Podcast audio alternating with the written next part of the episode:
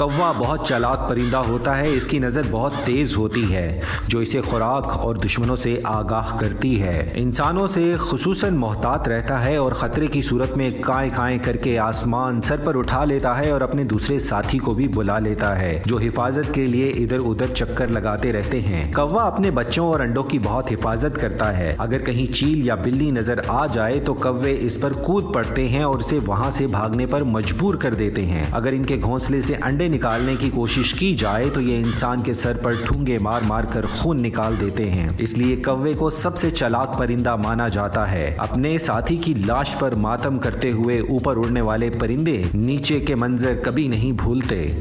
ان کے مرنے والے ساتھی کے پاس موجود انسان یا جانور کا چہرہ انہیں ہمیشہ یاد رہتا ہے اور وہ خود اس سے ہمیشہ بچنے کی کوشش کرتے ہیں۔ کوا ہی وہ پرندہ ہے جس نے انسان کو مردہ دفن کرنا سکھایا۔ انسان کی لاش کو مٹی میں دفنانا سکھایا۔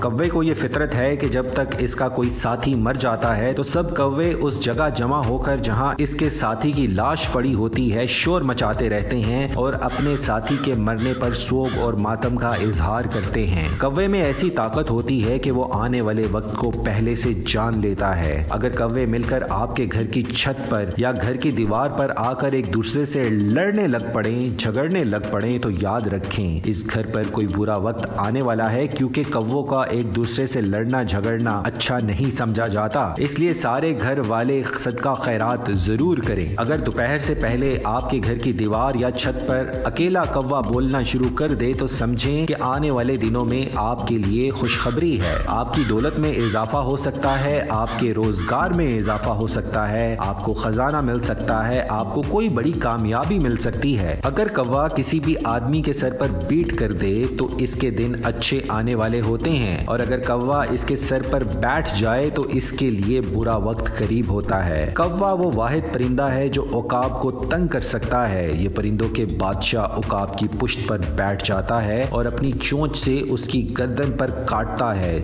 جبکہ کوے سے زیادہ طاقتور اوکاب کوے کا مقابلہ کرنے میں اپنی طاقت اور وقت صرف نہیں کرتا، بلکہ وہ پر کھولتا ہے اور آسمان کی طرف اونچی اڑان بھرنا شروع کر دیتا ہے۔ اکاب کی پرواز جتنی بلند ہوتی ہے، کوے کی اڑان اتنی ہی مشکل ہو جاتی ہے اور بلاخر وہ آکسیجن کی کمی کی وجہ سے نیچے گر جاتا ہے۔